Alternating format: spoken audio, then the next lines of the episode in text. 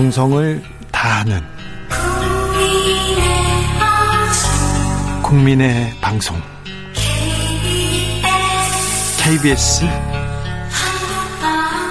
주진우 라이브. 그냥 그렇다고요.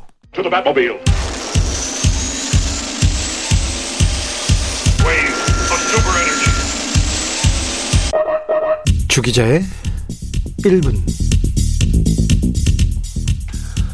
경남 밀양에서 산불이 났습니다. 산불이 한 번 나면 잘 꺼지지 않습니다. 걱정입니다.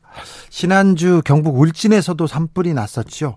5월 산불 생소합니다. 산과들이 습기를 잔뜩 머금고 쑥쑥 자랄 때인데 불이 번지기 어려운 상황인데 계속 산불이 납니다. 이상해요. 지난 3월 경북 울진 강원 삼척 산불 역대 최장 시간 산불이었다죠. 무려 213시간. 서울의 40% 넘는 면적을 산불이 휩쓸었다고 합니다. 정상이 아닙니다. 위기 경보입니다. 자정 능력을 넘어선 온실가스 배출로 지구는 아프고 열이 납니다. 지구촌이 더워지고요. 건조해집니다. 유례 없는 산불과 태풍, 홍수 그 징조죠. 인도 파키스탄 얘기했죠. 기록적인 폭염으로 평년보다 4, 5도가 높다고 합니다. 우리 5월도 초여름처럼 뜨거웠습니다. 이것도 걱정되는 부분인데요. 독일과 미국을 휩쓴 강력한 폭우와 토네이도 올해는 더 강력한 녀석들이 찾아온다고 합니다. 세계 기상기구는 아, 이상 기후가 더 잦아질 것이고 피해 규모는 더 커질 것이라고 경고하고 있습니다. 게다가 각종 전염병까지 이제 원숭이 두 창까지 왔어요. 기온이 올라가면서 병원균의 활동성이 높아지고요. 서식지 파괴로 야생동물과 인간의 거주지가 가까워지면서 인수 공통 감염병 발생 가능성 커지고 있습니다. 하루에 한 개꼴로 신종 감염병이 생긴다는 보고도 있습니다. 안토니오 구테스 유엔 사무총장은 기후 변화 문제 해결에 실패한 인류에 관한 암담한 내용이다. 글로벌 에너지 시스템이 붕괴하면서 기후 재앙이 더 가까워지고 있다고 우려했습니다. 나 하나 노력한다고 세상이 바뀔까요? 이렇게 생각하는 분들 있으시죠? 많으시죠? 기후 위기 극복은 시민의 변화 없이는 불가능합니다. 에너지 주체이자 소비자인 시민의 선택 그리고 행동이 기후 위기를 극복할 수 있습니다. 그런데 이번 선거에서 지구를 구하자는 이야기가 나오지 않아서 조금 속상했어요. 패션 이야기만 헤어스타일 이야기만 계속 나와서요. 참 속상했습니다. 세상은 시민이 바꿉니다. 전문가가 아닙니다. 세상은 시민, 시민이 바꿉니다. 정치가가 아닙니다. 내일 투표 하셔야 됩니다. 잘 하셔야 됩니다. 꼭 하셔야 됩니다. 지금까지 주기자의 1분이었습니다.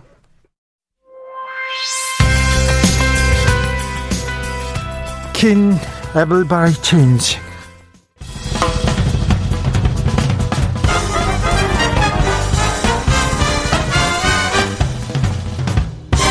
훅 인터뷰 모두를 위한 모두를 향한 모두의 궁금증 훅 인터뷰 윤석열 정부가 출범했습니다. 3주 만에 전국 동시 지방선거 치러집니다. 이번 선거는 새 정부 출범 후에 국정 동력을 좌우하게 될 매우 중요한 선거인데요. 이번 선거 어떻게 될까요? 그리고 이번 선거가 향후 전국에 미치는 영향은 뭔지 먼저 짚어보겠습니다. 김영우 전 의원 모셨습니다. 안녕하세요. 네, 반갑습니다. 네. 지방선거 하루 앞으로 다가왔습니다. 어, 지난 선거, 4년 전 지방선거 때와는 분위기가 좀 많이 다릅니다. 아무래도 이제 국민의 힘이 네. 정권 교체를 했고, 네. 예, 윤석열 새 정부가 출범을 했기 때문에 그, 그 탄력이 좀 있죠. 네. 어, 그래서 어, 그래도 국민의힘이 이 우세승 할 거다. 네. 이렇게 이제 예측이 됩니다. 그렇습니까? 예.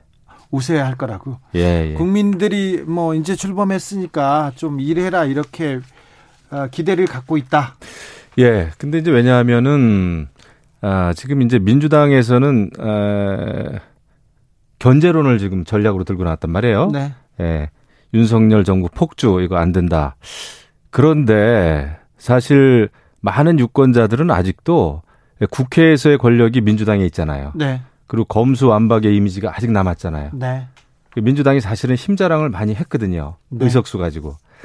아, 그런 것 때문에 아직도 민주당이 무슨 뭐 국민의힘을 견제할 이, 이게 아니고 민주당에 대한 견제 심리가 아직도 있는 것 같아요. 그리고 그래서 제가 볼 때는 꽤 많은 유권자들이 내일 투표장에 나가면서 지난 대선 때 그 기분과 정서가 아닐까. 네. 물론 어, 대통령 어, 윤석열 대통령, 윤석열 정부가 출범을 했습니다마는 네.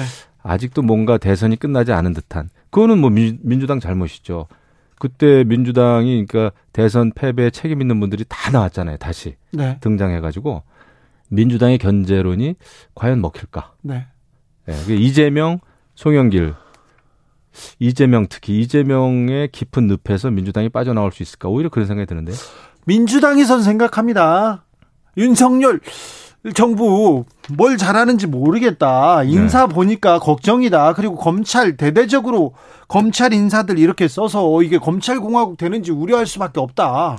그게 이제 민주당의 시각인데 네. 제가 볼 때 이제 저도 여의도를 떠나서 이렇게 보니까 저런 거에 많이 그 감동이 될 수 있겠더라고. 일단은 네. 변화입니다, 변화. 이 우리나라 정치가 굉장히 좀 답답했어요. 예. 뭐 박근혜 전 대통령 탄핵 이후에 계속 좀 눌려왔다가 지금 청와대 개방했죠. 이게 아무것도 아닌 것 같아도 굉장한 거예요. 네. 그래서 아, 일반 시민들이 청와대 다 구경할 수 있고요. 그래서 이제 집무실 옮긴 것도 그렇고 그 다음에 뭐 이번에 한동훈 법무부 장관에 대한 이렇다 저렇다 비판이 많아도 일단 또 젊은 한동훈 법무부 장관이 막 새로운 걸 들고 나오고 그 다음에 생각한 대로 돌려서 이야기하지, 않, 이야기하지 않고 돌직구 그냥 생각한 대로 그대로 이야기하고 그러니까 어 이게 새롭다는 거예요. 그래서 아, 뭔가 변화했다, 변화하고 있구나라는 그런 이미지가 지금 강하죠. 그래서 어 윤석열 정부 또 국민의힘이 좀 탄력을 받는 것 같습니다. 그렇습니까? 네. 왜냐하면 민주당은 아직도 계속 검찰 개혁해야 된다, 검수한박 완수해야 된다 이런 어떤 정치적인 이슈 가지고 계속 가는데 지금 뭐 이제 예, 윤석열 정부 출범과 동시에 새로운 일들이 벌어지고 여기다가 또 이제 한미 정상회담도 했단 말이에요. 네. 이러다 보니까 곧 새 정부가 변화구나. 라는 그 이미지가 있는 거죠. 네. 아무튼 새 정부는 변화하는 이미지, 민주당은 좀 과거에서 벗어나지 못하는 이미지 때문에 네. 이번에는 어, 국민의힘 쪽이 우세할 거다. 그런 생각이 좀 들어요. 하지만 하지만 네. 선거는 끝날 때까지 끝난 게 아니기 때문에 네. 예, 굉장히 그 최선을 다 해야 되고요. 네. 예. 이제 뭐 몇 시간 안 남았습니다만 네. 뭐 최선을 다 해야 되겠죠. 지역구가 경기도셨으니까 경기도 판세부터 물어보겠습니다. 지역민들 만나보면 무슨 얘기 하십니까? 지금 그 뭐 저희 지역이야 어 그래도 어 국민의 힘이 우세죠. 어 근데 이제 지역이라는 거는 다 지역마다 특색이 있습니다. 이번에 지역에서 공천을 어떻게 했는지 네. 이런 거에 따라서 이제 에, 좀 여러 가지 이제 변수들은 있는데 전반적으로 봤을 때는 윤석열 정부가 그 탄력을 받고 있는 것만큼 사실이에요.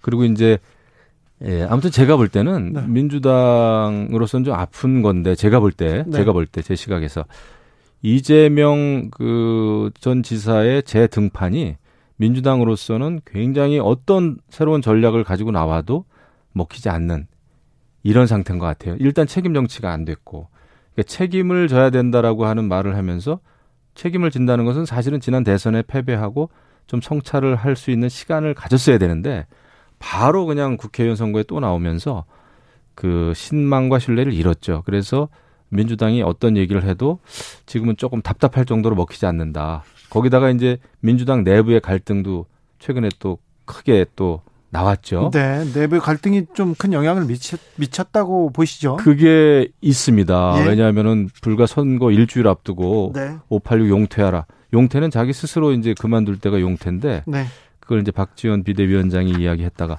그것도 며칠 안 돼 가지고 또 그걸 또 사과 사죄를 했어요. 그래서 도대체 개혁을 정말 하려고 하는 건지 그냥 민주당 내부의 권력 투쟁인지 그런 거 그런 거 안 좋은 이미지가 좀 남지 않았을까요? 경기도지사 나선 김동연 후보는 뭐 인물로는 굉장히 능력으로는 절대 빠지지 않는 사람 아닙니까? 근데 이제 개인 능력 이력을 보는 게 아니고 어 그 능력 있다고 하는 분이 이제 문재인 정부에서 경제 정책의 수장 아니었습니까? 네, 근데 이제 결국 문재인 정부에서 경제 정책이 잘 했 으면은 잘 했더라면은 정권 교체가 안 됐겠죠. 그래서 그런 부분에 있어서는 조금 점수를 많이 잃고 있는 것 같아요. 네. 그리고 이제 처음에는 원래 문재인 정부를 비판하면서 대선에 나왔던 분인데 어느 날 갑자기 또 어, 이재명 후보 지지 선언을 했고 합당을 네. 했고 민주당의 경기도 후보가 됐단 말이에요 지금 예. 지사 후보가 그래서 이건 뭔가 네. 아, 그런 면에서 조금 아, 좋은 이력에 비춰봤을 때 네. 점수를 좀 까먹었죠. 알겠습니다. 민주당은 이렇게 이렇게 점수를 까먹었다 알겠는데 국민의힘은 점수 딴 거 말고요. 어디 어디에서 좀 점수를 잃었습니까?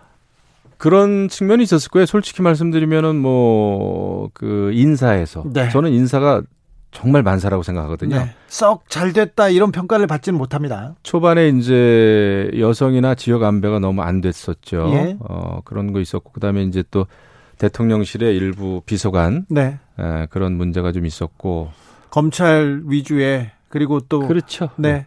전, 전 정권 특별히 MB 계열의 뭐, 뭐 근데 뭐 보수 있었다. 쪽은 MB 쪽 아니면 전 박근혜 정부 사람들이에요. 네. 대부분 네. 봤을 때 네. 예, 거기에서 이렇게 에, 더 확대하기는 어려울 겁니다. 아니 그래도 문제가 없고 능력 있는 분들 많지요. 그런데 과거에 좀 문제를 샀던 분들이 그 자리에 가니까 좀 걱정하는 네. 거 아닙니까? 문제 샀던 분도 이제 포함되고 뭐 이랬는데 네. 네. 저는 일단은 뭐 잘해주길 바랍니다. 네. 일단 정권 교체를 했으니까.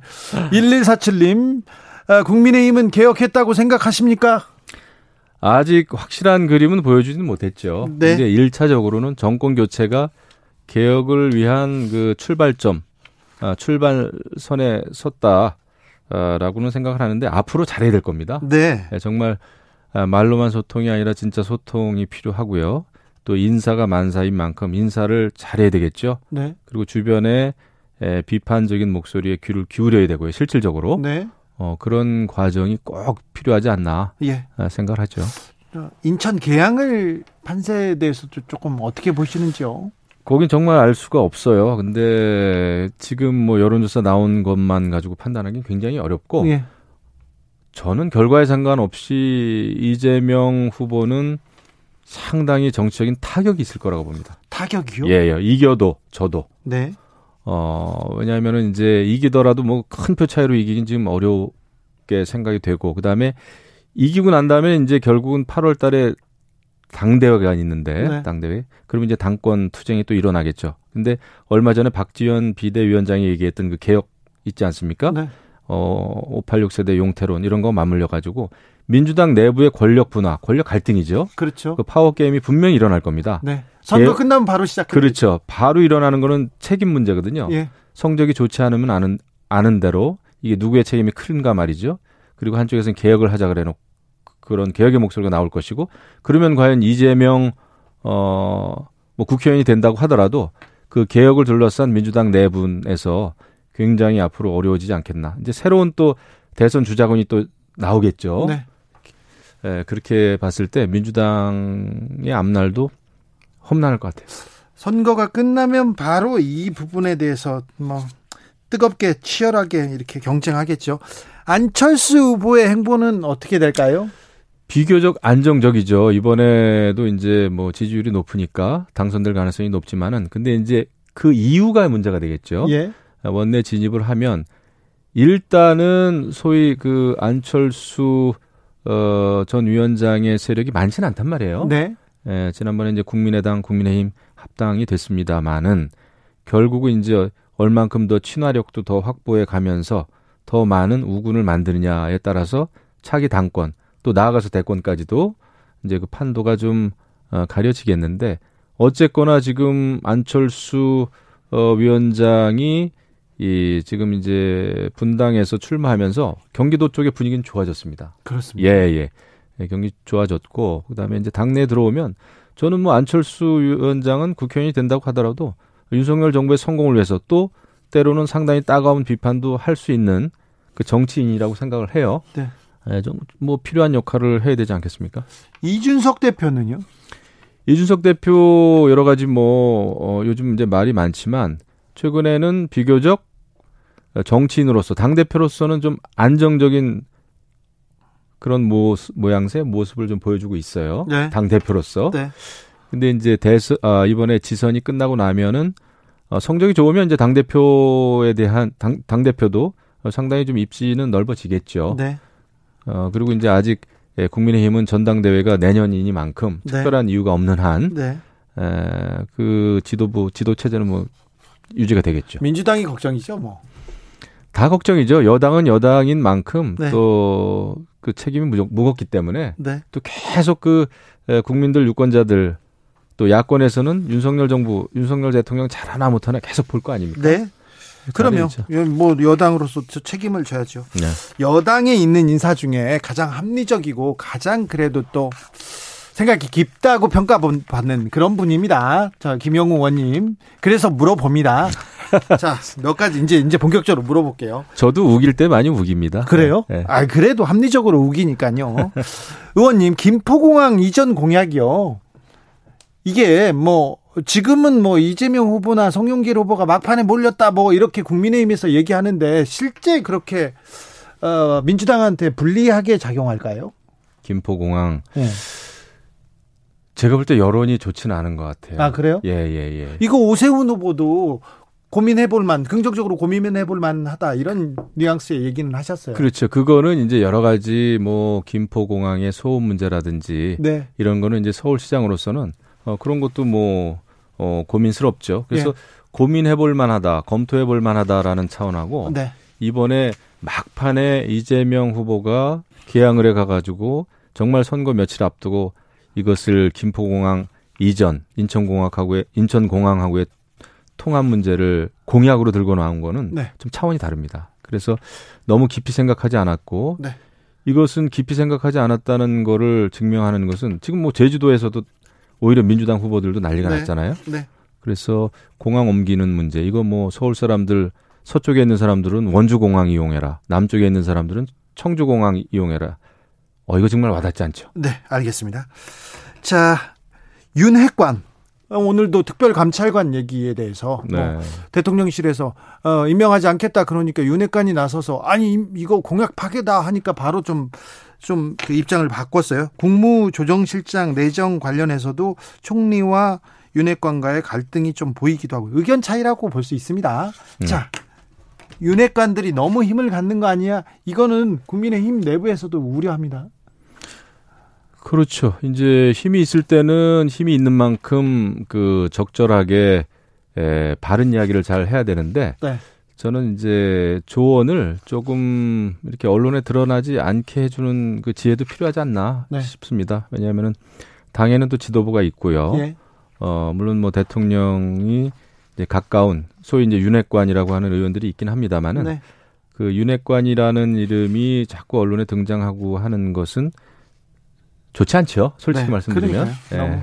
근데 그분들의 능력은 내가 알고 있습니다만은 네. 아, 이제 그 조언은 지혜롭게 하는 게 진짜 조언인 것 같아요. 네. 예. 알겠습니다. 그리고 검사들의 약진. 검, 검사들이 뭐 법무부 장관으로 현직에서 바로 직진하기도 했고 너무 대통령실 그리고 법무부의 힘이 커지면서 이 검사들의 약진 이걸 어떻게 봐야 됩니까? 일단 그 원인은 문재인 정부한테 있죠. 원인이요? 아, 예, 원인 제공자죠. 원인 유발자죠. 왜냐하면은 문재인 정부에서 이제 검찰 개혁을 한다고 했는데 사실은 검찰 검수 완박 또 이제 검찰에 대한 핍박이죠. 어, 과거에 그 문재인 정부 인사들에 대한 수사 이걸 못하게 하지 않았습니까? 그리고 이제 윤석열 총장이나 한동훈 검사를 굉장히 핍박을 하다 보니까 이제 검사들이 오히려 더, 더 커졌죠. 그쵸? 여러 가지. 지나치게 커졌습니다. 이 정부 들어서. 예, 커졌죠. 그리고 네. 그 인사를 이제 할 때도 보면은 이제 검찰 검사들이 많이 등용이 됐고 어 그런 측면은 분명히 있어요. 근데 뭐 우려할 점이 있어요. 그 어쨌거나 근데 저는 그 법과 원칙이라고 하는 거를 이제 검찰이 제대로 한번 지켜줬으면 좋겠다. 저도 이제 처음에는 한동훈 법무부 장관 지명했을 때 야 이거는 좀 심했다 네. 생각을 했습니다 분명히. 예. 하지만 한동훈 법무부 장관이 능력이 있다면 그 능력을 이제 보여줘야 된다. 예? 보여줘야 된다. 물론 대통령과의 특수관계이기 때문에 아, 실수를 한다든지 특히 이제 인사 같은 거 실수를 하면은 왜- 왜냐하면 인사정보관리단도 이제 법무부 산하니까 그러니까요. 그게 잘못되면은 대통령에게 직접적으로 비난의 화살이 갈 거란 말이죠. 네. 그거를 감수하고라도 이렇게 한 이상 정말 어, 한동훈 법무부는 잘해야 된다. 그렇죠. 잘해야 된다. 그거 외에는 지금 길이 없습니다. 이제 네. 돌아갈 길도 없어요. 윤석열 대통령 취임 후에 전에 있었던 대통령과는 다른 행보인 것 같습니다. 좀 달리 보이는데 어떻게 보십니까? 윤석열 대통령이요. 네. 뭐 다른 행보라는 게 뭐 뭔지는 모르겠습니다만은 아, 워낙 뭐 본인이 생각한 거는 쭉 밀고 나가는 스타일 아닌가요? 밀고 나가는 게 좋을 때가 있죠. 그, 아, 뭐 후퇴하는 게 나을 때가 있고요. 네. 양날의 칼이죠, 양날의 그렇죠. 칼. 네. 근데 지금까지는 조금 뭐 아, 예를 들면은 용산 집무실 옮기는 거에서 너무 토론이 짧았다. 아, 과정이 좀 아, 좀 매끄럽지 않았다. 이런 거는 있지만 네. 크게 봤을 때는 저는 뭐 방향이 그렇게 잘못된 것 같지는 않아요. 근데 앞으로 이제 에, 리더라고 하는 것은 뚝심도 필요한데 그 뚝심으로 이제 밀어붙이기 전에 에, 다양한 의견을 잘 듣는 에, 그런 과정이 꼭 필요하거든요. 그렇죠. 예, 그런 게 있다면 저는 뭐 윤석열 리더십 저는 괜찮은 리더십이다 생각합니다. 뚝심 좋은데요. 좀 고민을 좀 하고 다양한 얘기를 듣고 고민하겠죠. 네. 의원님 같은 분한테 좀 얘기를 좀 듣고 판단했으면 좋겠어요. 뭐 제가 뭐 큰 도움이 될 수 있겠습니까? 네. 뭐 저야 뭐 경험이 그렇게 많지 않고 아이고 또 왜또 밖에서 보니까 이제 조금 저도 이 얘기 저 얘기 뭐 할 수는 있지만 네. 정치가 참 어렵잖아요. 네. 예, 근데 리더의 길, 리더의 길은 굉장히 외롭죠. 예. 근데 아무튼 좋은 얘기를 많이 듣길 바래요. 네. 들어야 될 텐데요, 부디. 내일 지방선거 큰 의미일 텐데 어떤 의미로 받아들이시는지 마지막으로 좀 짚어 주십시오.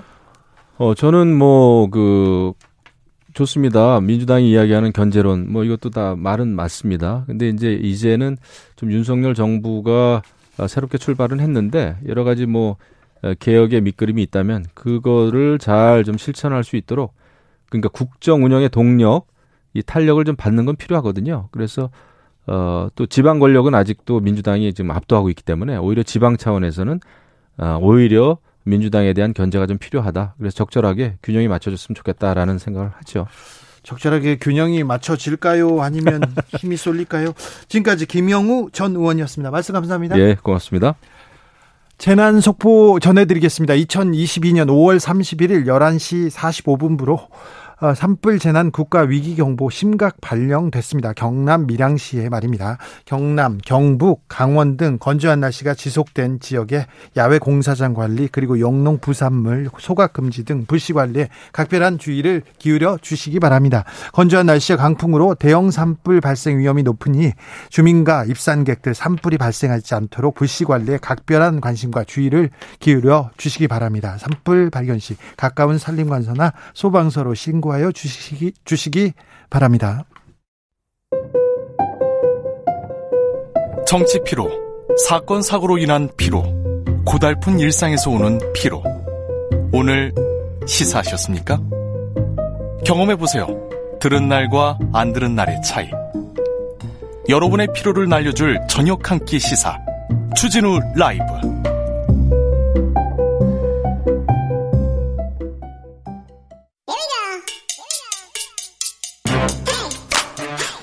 뉴스를 향한 진지한 고민 기자들의 수다 라이브 기자실을 찾은 오늘의 기자는 은지옥이요 시사인 김은지입니다. 오늘 준비한 첫 번째 뉴스부터 가볼까요? 네, 특별감찰관을 두고 대통령실이 당으로부터 공개적으로 면박을 당했습니다. 윤핵관 장재원 권성동이 막 뭐라고 하니까 바로 또 입장을 바꾸더라고요 네, 사과를 했는데요. 네. 대통령실이 이른바 윤핵관들에게 공박을 당하는 모습을 좀 정리해 보자면 네. 시작이 한 기사였습니다. 연합뉴스에서 어제 보도를 했는데 윤석열 대통령이 특별감찰관을 임명하지 않고 친인척 수사는 검경이 한다. 이런 기사가 논란이 됐었거든요. 네. 특별감찰관 같은 경우에는 원래 국민의힘이 문재인 정부를 오랫동안 좀 공격해왔던 그렇죠. 소재였습니다. 빨리 임명하라, 임명하라 얼마 전까지 얘기했고 이건 대선 공약으로 윤석열 후보가 말하기도 했어요. 예, 근데 실제로 이제 문재인 정부가 이걸 임명을 하지 않아서 좀 문제가 됐던 지점들이 있긴 있었거든요. 비판을 받았, 받았었는데요. 관련해서 그런데 국민의힘은 어떻게 할 거냐라는 것이 굉장히 관심을 샀는데 이런 비판이 나오자 대통령실에서는 어제 이제 좀 전 정권과는 달라졌다라는 식의 이야기를 했는데 당에서 이런 이야기를 바로 공박당한 겁니다. 네. 대통령 실제 생각도 모르고 하는 이야기다. 이런 식으로 장재원 의원이 자신의 페이스북에다가 글을 쓰기도 했었고요. 그러니까 아무 윤핵관이니까 뭐 가까운 사람이니까 이렇게 얘기를 하면 대통령을 몰라서 그렇지 아 이게 근거 없는 전혀 근거 없는 보도라고 확신한다 이렇게 얘기해 가지고. 네 바로 좀 뉴스가 됐죠. 예, 게다가 대통령의 의중과 뜻을 참모들은 정확하게 파악해야 된다라는 식의 이야기까지 도 들었습니다. 그렇죠. 그리고 권성동 의원 같은 경우 원내대표 같은 경우에도요 대통령실이 말실수했다라는 식의 이야기도 했고요. 아, 거침없습니다. 네, 이제 여러 가지 당 그리고는 이제 정부 사이의 관계를 보여주는 장면들이기도 한데 네. 여튼 특별감찰관은 윤석열 정부에서 유지된다라고 입장을 밝히긴 했는데요. 네. 실제로 법에 따라서 여야가 합의하면 세명을 추천하고 그에 따라서 한명을 지명하게 되어 있습니다. 네. 지방선거 이후에 민주당과 합의 협의해서 권성동 원내대표가 추천 추진하겠다 이렇게 밝힌 바가 있습니다. 대통령 영부인과 그다음에 친인척 사촌인의 친족이죠. 그리고 수석도 수석비서가. 예, 네. 예. 2014년에 박근혜 정부에서 도입됐었는데 실제로 그 당시에 이석수 특별감찰관이 우병우 수석을 감찰하다가 네. 문제가 돼서 자리를 비웠고요. 한판 붙었죠. 그래서 뭐 국정농단의 단초가 됐다 이런 얘기도 있었는데요. 그런데 권성동 장재원. 아 윤핵관이 세긴 셉니다. 한덕수 총리가 국무조정실장으로 내가 국무총리실에서 내가 어떤 사람을 쓰, 쓰겠다. 이 사람 내가 보증하겠다. 몇 번을 얘기했는데 안 된다. 문재인 사람이다. 절대 안 될 소리다. 얘기하니까 바로 윤석열 대통령이 후퇴했지 않습니까? 이번에도 후퇴하는 걸 보면 어, 윤핵관이 대통령실에 힘을 좀 능가한다 이런 얘기가 계속 나오긴 할 것 같습니다. 예, 그래서 오늘 기자실에서 질의응답 과정에서 대통령실 관계자가 비선으로까지 되는 거 아니냐, 직책이 없는 사람이 왜 이렇게 이야기하느냐라는 지적까지도 했었는데요. 굉장히 네. 그에 대해서 대통령실 관계자는 이제 혼선을 빚어서 죄송하다라는 식의 이야기를 했습니다. 대통령실에서 죄송하다고 하고, 어유 네. 뭐 뭐라고요? 말 실수다 이렇게 얘기한다고요? 호. 네, 근데 자. 이제 윤종원 IBK 실장 같은 경우에는 모양상은 본인이 사퇴한 건 맞습니다. 아이 그래도 권성동 원내대표가 반대해서 그런데요. 앞으로 이 이 권력들이 권력 그게 핵심에서 어떤 얘기가 나오는지 계속 지켜보자고요. 아까 전에 이동관 전 어, 홍보수석. 홍보수석이 이번에 대통령 특보가 됐다고 얘기했는데 그걸 놓고도 그 캠프에 참 윤석열 캠프에 참여했던 많은 언론인 출신이 굉장히 불만이 큽니다. 굉장히 이제 특히나 대통령실 같은 경우에는 과거의 청와대에 비해서 자리를 많이 줄였습니다. 네. 그에 따른 국민의힘 당 관계자들의 내부적인 불만의 목소들이 있는 것으로 알고 당에선 있고요. 사람들이 많이 못 갔거든요. 가고 싶은 사람들이 그래서 거기에서도 불만이 좀 있고요. 그리고 윤핵관 그러니까 어, MB 정권 때 힘을 썼던 그 몇 분들이 지금 인사를 자주우지하는 거 아니냐. 그래서 또 거기에서도 논란이 있어서 권력 구도에서 어떻게 영향을 미치는지 윤핵관들은 또 어떤 얘기를 내보내는지 저희가 자세히 어, 말씀드리겠습니다. 김은지 기자가 취재 그 부분 열심히 할 거예요. 열심히 하세요. 네, 알겠습니다. 다음 뉴스로 가볼까요? 네, 한 재심 개시 사유가 주목을 받고 있습니다. 재심이라니요? 네, 그러니까 재심이라고 하는 게 이미 확정된 판결에 대해서 그렇죠. 해당 판결에 문제가 있으니까 판결이 끝났어요. 예, 다시 해보라라고 법원이 결정하는 거거든요. 이거는 결정적인 증거가 나오거나 증인이 나오지 않는 한 그것도 결정적이지 않으면 쉽지 않은데 어떤 일입니까? 네, 그러니까 이번 사건 같은 경우에는 재심 청구 사유가 네. 기소한 검사가 뇌물을 받았다라고 하는 부분입니다. 검사가 뇌물을 받아요. 네, 그러니까 기소 자체에 뇌물을 받아서 한 거 아니냐라는 의심을 사서 뇌물을 받았다면 그 기소가 그 돈의 영향, 뇌물의 영향을 받았다 이럴 수밖에 없잖아요. 네, 이제 그렇게 해서 당사자가 문제 제기를 했고 예. 재판에서 재심 사유로 받아들여졌습니다. 그렇죠. 이거는 뭐 심각하죠. 검사가 뇌물을 받고 판단을 했다면 좀 더 자세히 들어가 볼까요? 네, 관련된 보도를 한겨레 신문이 했었는데요.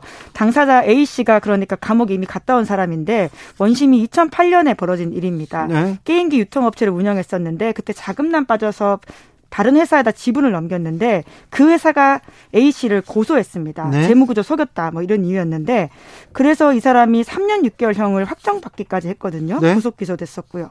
그런데 이제 감옥에 있다가 다시 나와서 다시 감옥에 갔는데 자기 사건이 전직 검사가 고소인에게 금품을 받고 피고소인을 구속했던 사건이다라는 것을 알게 되었다라고 합니다. 그래서 정말 설마 내 사건인가 하고 검사에 확인을 해봤더니 이분은 아예 모르고 지금 감옥에 갔다 왔는데요. 네, 2016년에 뒤늦게 다른 사건으로 또 감옥 가서 이런 사건을 알게 됐다라고 하는데 네. 알고 보니 자기 검사가 예. 돈 받고 기소했다라는 아주 의심스러운 상황들을 발견하게 된 거죠. 네. 돈을 받은 건 맞습니까, 검사가? 네, 맞습니다. 이 검사가 실제로 자기를 고소했던 그 회사로부터 돈을 받았는데요. 그 돈 받은 금액 같은 경우에는 어, 그 돈을 받아가지고는 추징금으로 1,985만 원을 내게 되었다라고 하고요. 그리고 징역 1년에 집행유예 2년을 선고받았다라고 합니다. 이런 집행유예라고요? 네, 이런 상황이 생기다 보니까 어, 이 자기 사건도 잘못된 거다라고 해가지고는 당사자가 재심 청구를 했다라고 보시면 되는 건데요. 아니 검사가 뇌물을 받고 이렇게 수사를 판단했는데 이게 집행유예라고요?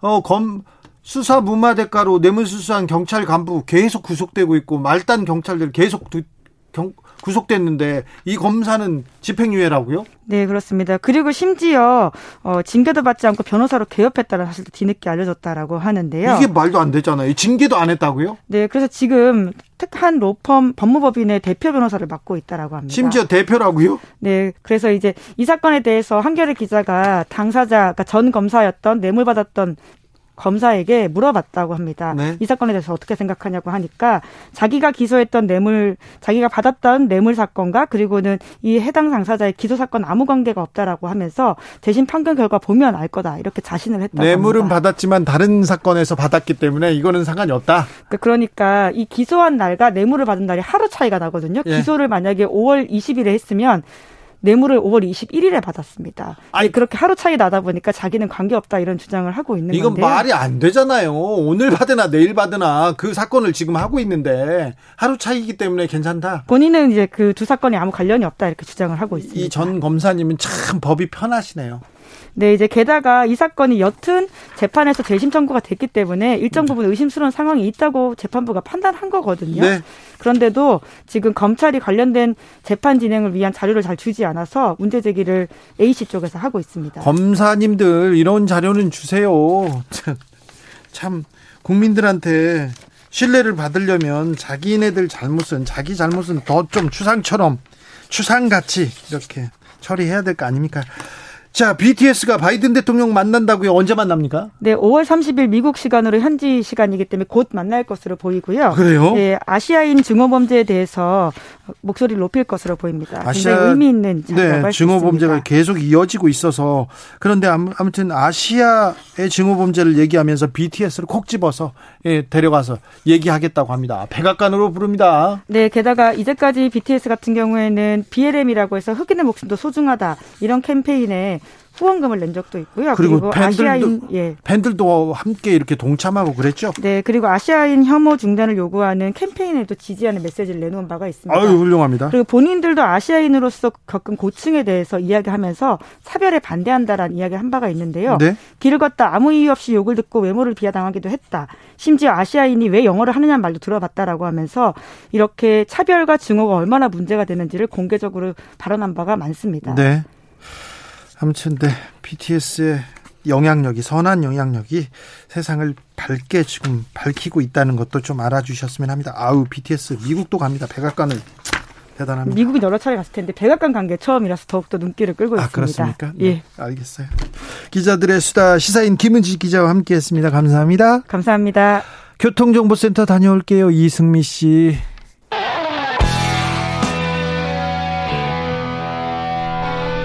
스치기만 해도 똑똑해진다.